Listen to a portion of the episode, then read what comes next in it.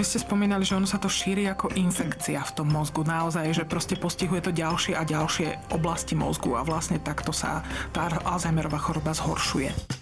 Nový podcast televízie Joj o fyzickom aj duševnom zdraví.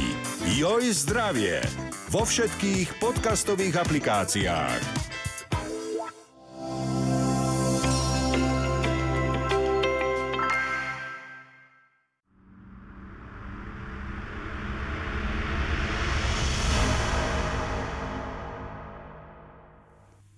9. septembra si na Slovensku pripomíname Deň obetí holokaustu a rasového násilia. Obeťami holokaustu nie sú len tí, ktorí počas neho zahynuli vo vyhľadzovacích táboroch či z inej príčiny. Obeťami sú aj tí, ktorí prežili. Napríklad tak, že sa režimu postavili na odpor, keď na to dostali príležitosť. O jednej takejto obdivuhodnej žene sa dnes budeme rozprávať. Narodila sa v Polsku, na Slovensku vyštudovala medicínu, stala sa chirurgičkou, ale aj väzenkyňou v Ilave a v Novákoch – Zúčastnila sa Slovenského národného povstania, v ktorom sa však nevždy cítila vítaná a medzi svojimi spolubojovníkmi bezpečne. O tejto žene, Hele Volanskej, sa budeme rozprávať s Janom Hlavinkom z Historického ústavu SAV a dokumentačného strediska holokaustu. Moje meno je Veronika Homlová Toutová, som editorkou Joj History. Pán Hlavinka, vítajte u nás. Ďakujem, dobrý deň. Začneme rovno teda detstvom Hely Volanskej. Ako som spomínala, narodila sa v Polsku však. Áno, Hela Volanská vlastným menom Chaja Wolfovic sa narodila v Lodži, v meste, ktoré je známe dlhou a, a bohatou židovskou históriou v rodine profesora ruštiny, ktorý ale neskôr začal podnikať, otvoril si obchod. E, to detstvo bolo ale poznačené takým materiálnym nedostatkom. E, rodina bola skôr z tých chudobnejších židovských e, rodín a možno, že by sme mohli povedať, že patrila skôr tak do tej nižšej strednej triedy.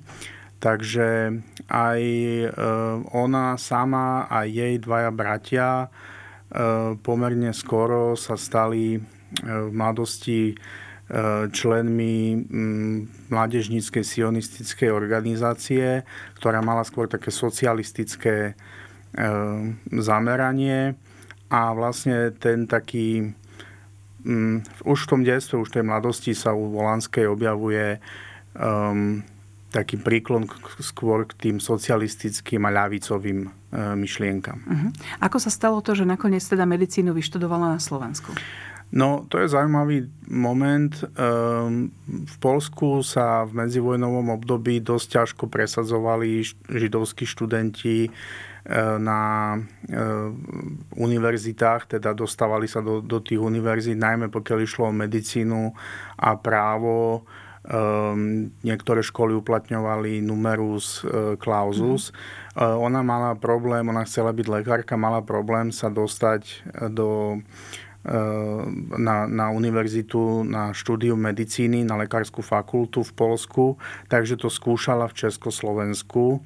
E, pôvodne sa snažila dostať do Prahy na Karlovú univerzitu, ale nakoniec skončila e, a dostala sa na univerzitu v Bratislave a vlastne tu od roku 1931 sa dosť ťažko ako študentka medicíny musela pretlkať.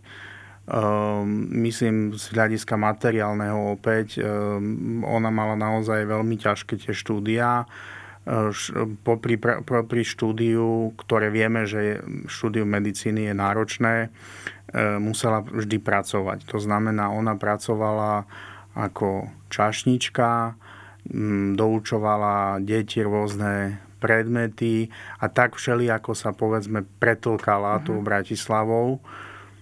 S tým, že stále zostal ten moment, že bola ľavicovo orientovaná dokonca eh, od 31. alebo 32. roku v Bratislave už bola aj členkou eh, komunistickej strany. Hovorí sa, že, eh, že jej k tomu pomohla fotografka Irena Blühová, ktorá bola tiež takto orientovaná politicky. A vlastne táto Hela Volanská ako keby postupne, ako sa vyvíjali pomery um, a potom po Mníchove a po nastupe ľudákov e, čím ďalej viac inklinovala aj k tej teda odbojovej činnosti proti ľudackému režimu. Tu medicínu ona skončila v roku 1940 Hovorí sa, že bola posledná, že jej to dokonca povedali, že je posledná židovka, ktorá dostala na vtedy Slovenskej univerzite v Bratislave e, diplom. E, mal jej ho odovzdávať sám e, rektor vtedajší univerzity Vojtech Tuka, známy hlavný predstaviteľ radikálneho krídla HSLS.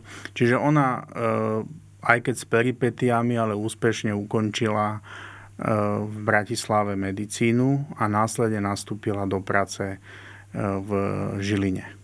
Tam vlastne pôsobila mm, niekoľko mesiacov ako chirurgička a k jej zatknutiu, ak správne viem, vlastne došlo v podstate priamo ako keby po skončení jednej z operácií. Áno, ona nastúpila na chirurgické oddelenie Žilinskej nemocnice. E, chcela sa chirurgii venovať, bola šikovná, mala šikovné ruky, ako sa hovorí, čo je základ proste pre chirurga um, popisuje vo svojich memoároch uh, aj, aj to, ako tam pôsobila, ako tam presvedčila nadriadeného svojho lekára, primára o určitých postupoch. Ale bola ilegálne činná. Si musíme uvedomiť, že bavíme sa o období slovenského štátu, respektíve ľudackej Slovenskej republiky, kedy už komunisti boli postavení vlastne e, mimo systém a e, komunistická činnosť bola považovaná za ilegálnu a bola tvrdo perzekvovaná, tak Hela Volánska napríklad v nemocnici v Žiline schovávala komunistického funkcionára v ilegalite, ktorý ušiel z väzenia a pod nejakou falošnou identitou. Ústredňa štátnej bezpečnosti, čiže tajná policia ľudackého režimu, vytlkla počas jedného z výsluchov v Bratislave od niekoho jej meno. To znamená, niekto, kto bol vyšetrovaný, vyzradil jej identitu a príslušníci USB si po ňu prišli v podstate do nemocnice v Žiline, kde ona skončila jednu operáciu, vyšla z operačnej sály a ju zatkli. Previezli ju, to bol február 1943, čiže ona v podstate e, pracovala v, dva roky, dva a pol roka e, v Žiline. E, USB ju odviezla do Bratislavy, kde pôsobilo známe, e, teda známe ESA, ústredne štátnej bezpečnosti protikomunistické. E, ju zobrali do parády, ako sa hovorí, a e, podrobili so stranným výsluchom. To znamenalo vlastne bitku a aj fyzické, nazvime to mučenie, istým spôsobom. Myslím, že to trvalo 3 týždne, čo podstúpila tieto zostrené výsluchy počas ktorých omdlievala, oblievali ju vodou a tak ďalej. Podpísalo sa to na jej zdraví, preto to hovorím, že e, dosť tak zásadne ona mala potom problémy s um, určitou orientáciou a s, rovnováhou. s rovnováhou takto. A vlastne to, to jej potom bránilo aj aby neskôr mohla pokračovať v tej brušnej chirurgii a ona stratila tú istotu, e, ktorú chirurg potrebuje pri pohybe. E, mala bolesti hlavy a tak ďalej. Čiže podpísalo sa to na, na jej ako keby nielen zdravotnom, ale aj profesionálnom neskoršom živote. Po výsluchoch v Bratislave bola dána do známeho politického väzenia v Ilave, kde bola niekoľko mesiacov a potom, myslím, v júni 1943 ju previezli do e, pracovného tábora pre Židov v Novákoch. Čiže ona vlastne na ten prvý poput tej ústrednej štátnej bezpečnosti bol, že ju teda prenasledovali kvôli tomu, že bola teda ilegálna komunistka áno. a až následne teda jej židovský pôvod spôsobil, že ju teda preniesli. Áno, v princípe áno. E, zatiaľ sa mi nepodarilo nájsť do, dokumenty, ktoré by odhaľovali, čo presne USB u nej vyšetrovala. Hovorí sa o tom len veľmi všeobecne po vojnových, v povojnových dokumentoch. Snaď sa to raz podarí výskumom odhaliť, ale predpokladám, že im išlo o to, aby, aby cez jej výsluch získali kontakty alebo informácie o, o komunistickom podzemí v Žiline. Uh-huh. Lebo tam ona v podstate od 40. roku pôsobila a tam aj ukryla, ako som povedal, istého človeka. Takže zrejme išlo o to. E, v tom júni 1943 prichádza do Novákov, čo bol najväčší pracovný tábor pre Židov na Slovensku. E, veľmi pekne e, je, pomery v ňom ilustruje fakt, že ako lekárku ju zaradili do krajčírskej dielne a odtiaľ potom do nejakej brašnárskej dielne. A až neskôr ju pustili na ošetrovňu, respektíve k, zdravot, k zdravotnej starostlivosti, kde sa stala pomocníčkou doktora Mandlera. Ale e, ona napriek všetkému, čo prešla, zostala naďalej e, ilegálne činná a v komunistickom ako keby presvedčení e, v podstate sa, sa zapojila do tej časti táborovej ilegality, ktorá bola ľavicovo komunisticky orientovaná. Čiže k ľuďom ako Juraj Špicer, ehm, Jozef Schenfeld ehm, a ďalší, ktorí, ktorí v Novakoch ehm, boli, boli tohto razenia politického a to bola asi, povedal by som, aj z hľadiska táborového odboja taká najaktívnejšia aj najúspešnejšia skupina. Tu treba ešte jednu vec povedať, že že Hela Volanská bola vydatá. Uh-huh. Ona sa vydala, myslím, v roku 1938 za Karola Friedmana, čiže v tom čase sa volala uh, Helena Friedmanová. A uh, Karol Friedman bol pracovníkom istej drevarskej firmy v Žiline kto, a bol držiteľom e, pracovného povolenia. To znamená, nebol e, ani deportovaný a nebol ani obmedzený na, na osobnej slobode tým, že by bol v pracovnom tábore a mal voľný pohyb ako pracovník firmy po Slovensku.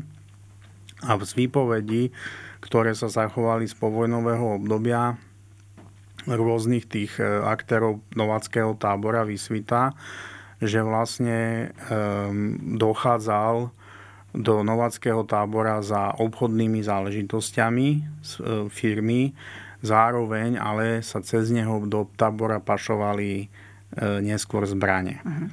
a vieme, pardon, vieme, že či spolupracoval vlastne s táborom, alebo teda tá firma ešte predtým, ako tam bola jeho manželka, alebo to začalo v čase? Zatiaľ to neviem zistiť, že či, že či náhodou nebola ona iniciatorkou e, tohto, tohto spojenia. Vôbec by som to nevylúčoval. E, skôr to teda vyzerá, alebo hypoteticky to môže vyzerať tak, že ona až po príchode do tábora ako keby vedomá si toho, že aké on má možnosti, uh-huh a zároveň pohybujúca sa predtým v Žiline, že mohla sa na tomto podieľať, ale to ešte nie je úplne výskumom e, potvrdené. Každopádne viacerí aktéri po druhej svetovej vojne povedali, že bol to práve on, e, ktorý skrz ňu dostával do tábora časť zbraní. Lebo ako vieme, v novackom tábore sa tá, najmä tá mladá generácia Eh, tzv. zaradencov, čiže židov, ktorí tam boli zavretí, eh, organizovala odbojovo a vyzbrojovala sa tajne.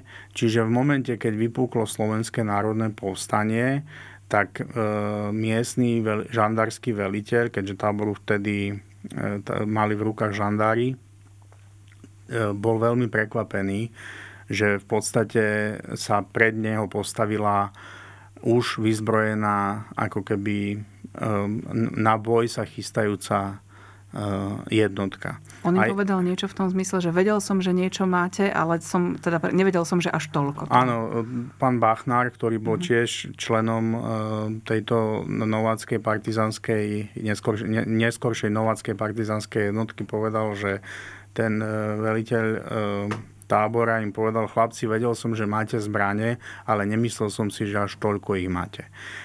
A e, my dnes vieme, že vlastne Hela Volanska, vtedy Friedmanová, bola, bola aktívnou členkou toho odboja.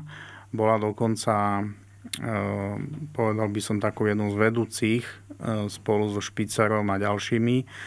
A, a spolu s nimi vôbec nie prekvapivo odpochodovala vlastne v momente vypuknutia povstania do povstania. Tam vlastne treba povedať, že ten tábor m, mm, ako keby bol rozpustený, alebo teda prestal ano. existovať na rozdiel od Cerede, ktorá sa potom znova teda... Áno, novácky tábor žandári otvorili brány, aj v Sereckom otvorili, mm-hmm. ale v nováckom tábore vlastne nastala tá situácia, že tam značná časť tých zaradencov odišla vlastne vyzbrojená do povstania a vzniká ako keby neskoršia novacká partizánska jednotka alebo no, bojová jednotka, ktorá, ktorá rôznymi peripetiami potom v SNP prechádza a častočne sa drobí. To bolo nakoniec aj prípad e, Volanskej, že ona nezostáva s nimi, ale, ale postupne v povstaní e, má, má iný osud trochu. Ja sa ešte opýtam k tým Novákom a k tým zbraniam, ako je vôbec možné, že sa im teda podarilo do tábora tie zbranie prepašovať a odkiaľ ich mali? Viete čo, um, tábor Novácky to nebol vôbec malý objekt. E, tam bolo, pokiaľ sa nemýlim, 1500 ľudí. E, boli rôzne dielne. Jeho zmyslom bolo vyrábať tovar. Rôzne druhy tovaru. Najväčšia dielňa v Novákoch bola krajčírska dielňa. Ale boli aj iné dielne, hej, brašnárska a ja neviem, kartonážna a všetko možné.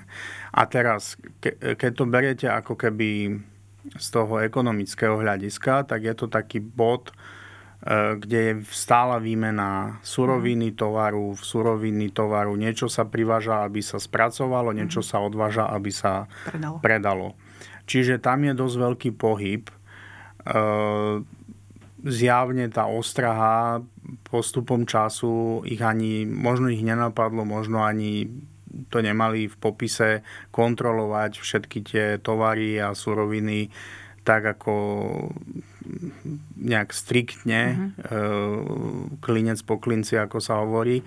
To znamená, že postupne sa to, sa to do tábora dostávalo. V momente, ako sa v tábore začal ten, e, tá odbojová činnosť a začali sa pripravovať, a, a prichádzali aj informácie. Viete, tábor nebol informačne tak odizolovaný, aby tí ľudia sa tam nedozvedali, že ako, aká je situácia na frontoch. A keď si vezmeme, kedy prichádza Volánska, Volánska prichádza v júni 1943, to už je mesiace po Stalingrade napríklad. Hej, po tom, čo, čo Nemci utrpeli veľkú poražku pri e, Stalingrade a kedy sa mnohé veci na Slovensku aj vo vnútri režimu začali trošku meniť, lebo ľudia začali rozmýšľať, že možno, že to nacistické Nemecko predsa len e, ten sovietský zväz a ďalších spojencov nezdola.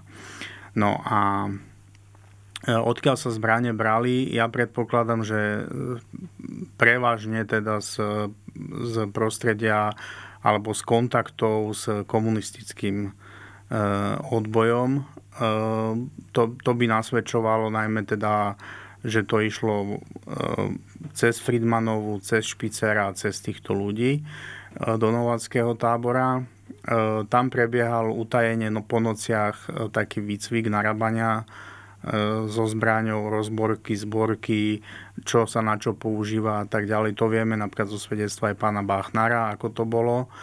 Ehm, sú, sú niektoré momenty, ktoré nie sú úplne jasné, alebo možno ich nie sú jasné, pretože ich samotní aktéri nepovažovali za tak dôležité. Nás ako historikov by dneska zaujímali, ale žiaľ máme len to, čo máme.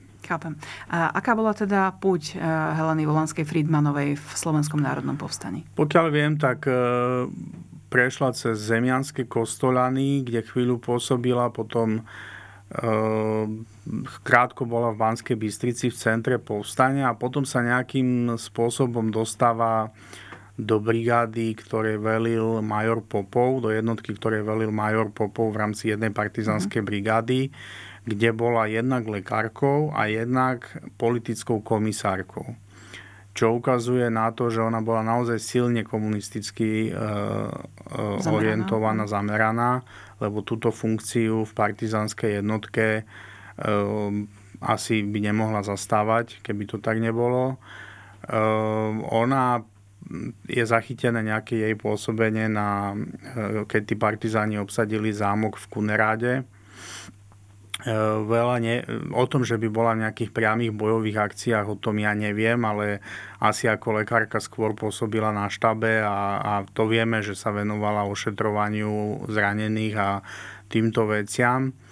A znovu tu treba povedať, že e, bola to chirurgička s praxou, nejakou krátkou praxou, ale to je vždy viac ako akýkoľvek ošetrovateľ alebo akékoľvek E, povedzme e, nejaký človek, ktorý sa len učí, učil teraz viazať e, obväz okolo ruky. Uh-huh. Takže asi dosť cenný človek pre bojovú jednotku. A z,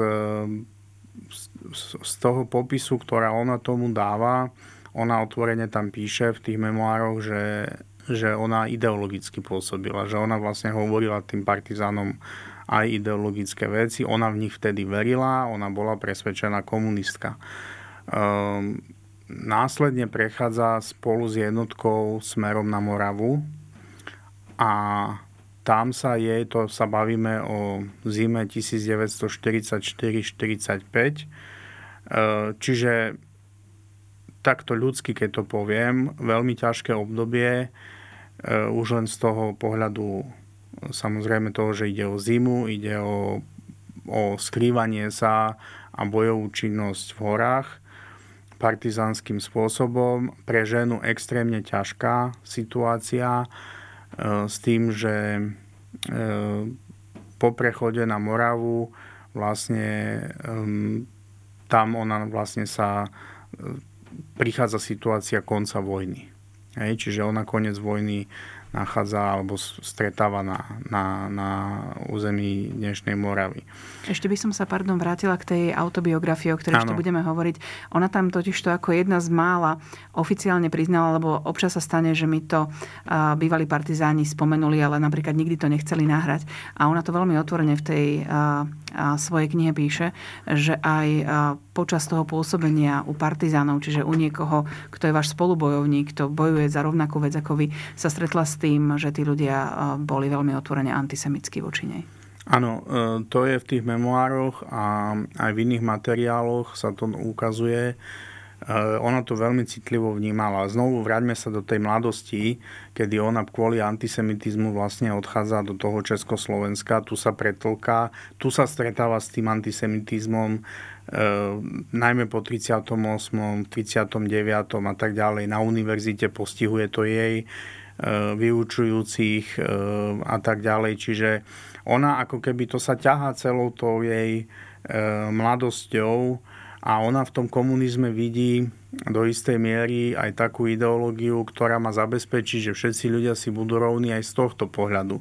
Že už nebude antisemitizmus. Ono sa ukáže neskôr a ona to sama prizná e, po druhej svetovej vojne, že to bolo naivné. Uh-huh. Že to ide aj, e, že to išlo aj tými partizanskými jednotkami, že si to sama tam E, zažila rôzne poznámky a rôzne útoky tohto druhu a, a po druhej svetovej vojne to zažíva znovu. Hej, tam, tam znovu potom v tej jej kariére sa to objavuje, e, dokonca v dokumentoch, ktoré sa mi podarilo nájsť, štátna bezpečnosť konštatuje, že Ehm, kvôli týmto veciam, kvôli antisemickým útokom Hela Volánska po druhej svetovej vojne niekedy v roku 46-47 odchádza zo Slovenska do Prahy. Ako sa jej život vlastne vyvíjal potom ďalej, hlavne po víťaznom februári 48? Tak ona bola, um, to, si, to si povedzme otvorene, ona mala, ak sa bavíme o tej jej nejakej kadrovej minulosti alebo nejakom jej osobnom profile, tak ona ten profil po druhej svetovej vojne mala zdanlivo veľmi dobrý. Bola to odbojárka, väznená, partizánka, aktívna v SNP, presvedčená, presvedčená komunistka. komunistka, čiže zdalo by sa, že mala by našľapnuté na nejakú veľkú kariéru. V skutočnosti sa žiadna veľká kariéra neodohrala. Ona sa stala nejakou funkcionárkou z počiatku v Československom červenom kríži. Mm-hmm ale, a, a v Národnom fronte, ale bola veľmi rýchlo e, po 47. 8. roku e, v podstate z týchto vecí e, odvolaná, nahradená, nahradená inými ľuďmi. Rozpadlo sa jej manželstvo s Karolom Friedmanom v Prahe e, sa začala venovať, e, stále ostala teda lekárkou, ale začala sa venovať úplne inej špecializácii. špecializácii. Ako som povedal, už nemohla vykonávať brušnú chirurgiu, tak robila čelustnú chirurgiu, ortodonciu, ktorej sa, na ktorú sa preorientovala, špecializovala a v nej sa stala pomerne uznávanou expertkou. Lenže v súvislosti s, s politickou situáciou a s činnosťou štátnej bezpečnosti po roku 1948 začala byť vyšetrovaná e, na svoje styky s ľuďmi, ktorých štátna bezpečnosť odstavovala aj zo svojich radov, aj z, z politického e, života. E, prepierali jej e, minulosť, e, snažili sa, to je vidieť z dokumentov, snažili sa získať nejaké kompromitujúce materiály, ktoré by ju, e, ktorými by ju vedeli viac pritlačiť alebo ktorými by ju vedeli dokonca dostať do väzenia. To sa nepodarilo, ona nebola nikdy, nikdy väznená ani nebola vo vyšetrovacej väzbe, ale bola viackrát vypočúvaná a bolo vypočúvaných množstvo ľudí v súvislosti s ňou. Štátnej bezpečnosti alebo povedzme to tak komunistickej strane vtedajším špičkám z istého dôvodu asi nevyhovovala. E, teraz môžeme špekulovať o tom, že, že čo bol presne ten dôvod, nie je to úplne zrejme, ale pravdepodobne čiastočne antisemitizmus, čiastočne to, že ona bola dosť slobodomyselná a dosť taká prostoreka, čiže ona vedela povedať e, svoj názor tak dosť otvorene a bola aj istým spôsobom kritická na pomery, ktoré nastali po roku 1948, kedy sa sama sklamáva v tom, ako, ako ona vnímala tie komunistické ideály a aká v skutočnosti tá mocensko-politická a spoločenská realita mm bola. Takže eh, angažovala sa medzi spisovateľmi, napísala niekoľko literárnych diel. To, ktoré sme tu spomínali, eh, ako memoárové, je, sa, sa volá Ako na cudzej svadbe. Nazvala ho tak preto, lebo taký pocit, ako na cudzej svadbe mala na vlastnej promocii práve na tej Slovenskej univerzite v Bratislave kedy viacerí jej spolužiaci prišli v gardistických e, uniformách a ďakovali Hlinkovej slovenskej ľudovej strane za to, že mohli e, absolvovať e, v Bratislave medicínu. Tedy ona povedala, že mala pocit ako na, na cudzej svadbe a ten pocit sa viackrát potom e, opakoval. Zaujímavé a možno aj trocha také typické pre Slovensko a vyrovnávanie sa práve s týmto obdobím je, že táto kniha vyšla prvýkrát vlastne v češtine v 70. rokoch, v Nemecku v 90. rokoch a na Slovensku až v roku 2009 dávno po smrti Heleny Volanskej.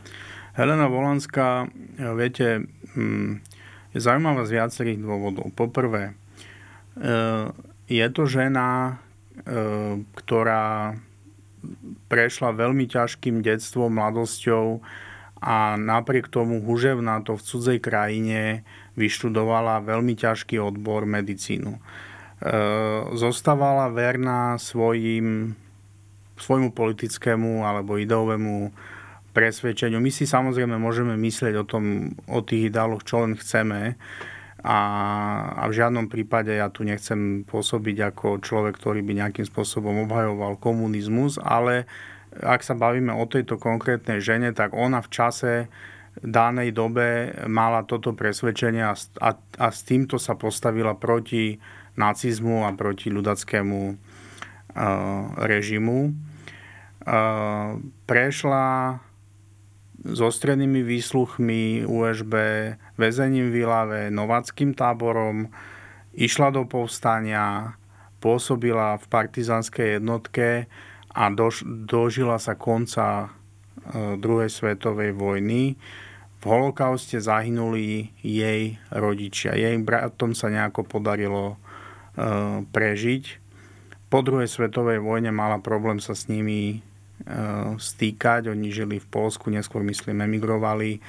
Eh, jej eh, Československá republika dala štátne občianstvo po druhej svetovej vojne, takže ona ostala žiť v Československu, nevratila sa do Polska, ale ostala žiť v Československu. A ja ju vnímam ako takú dosť nepravom zabudnutú a upomínanú ženu odbojárku, ktorá Ehm, ktorá mala veľmi zaujímavý osud, ktorý stojí za to e, pripomínať už len kvôli tomu, že bol taký pestrý a, a taký dosť e, plný húževnatého boja. A častokrát o tých ženských odbojárkach e, vieme naozaj veľmi málo, oveľa menej ako o tých mužských. Ono ich aj e, menej samozrejme bolo, ale také typické, myslím, že som to spomínala e, práve nedávno, máme napríklad veľkú fotografiu na pamätníku v Kališti, kde je odfotených 8 ľudí, je tam napísané, toto sú ľudia, ktorí zachraňovali partizánov tým, že ich teda nosili jedlo a výzbroj a z tých 8 ľudí je 7 žien, ale ani jedno meno tam nenájdete. Ano, my veľmi často, a to... Mm, to ide aj asi systémom vzdelávania. My často vnímame mm, odbojára alebo hrdinu. Eh, hrdinu ako muža so zbráňou v ruke, ktorý, ktorý je eh, proste bojovo eh, aktívny v bojovej činnosti.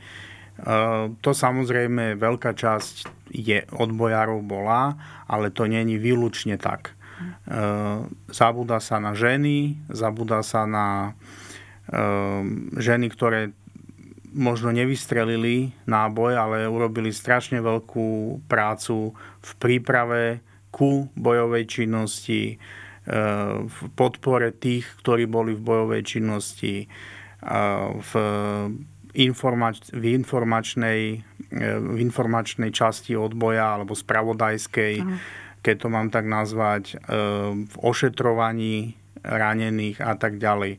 U Hely Volanskej nachádzame hneď viacero týchto momentov. Hej. Znovu opakujem, e, my musíme akceptovať fakt, že tie dejiny majú nejaké svoje, e, alebo v dejinách sa objavili nejaké ideové prúdy. Objavili sa ľudia, ktorí boli nejako ideovo nastavení a mali nejaké svoje ideologické presvedčenie. My to dnes nemôžeme meniť a nemôžeme ich e, nejakým spôsobom opomínať len kvôli tomu, že oni v niečo, e, v niečo verili. Je, je to historický fakt, my o ňom musíme hovoriť. Ďakujem vám veľmi pekne, pán Hlavinka, že ste nám o Hele Volanskej prišli porozprávať. Vám ďakujeme, že ste nás sledovali a počúvali. A ak vás zaujíma história, staňte sa fanúšikom na našich sociálnych sieťach. Máme tam uh, profil jojhistory.sk, nájdete tam množstvo zaujímavých historických tém. Ďakujem. Ďakujem pekne, dovidenia.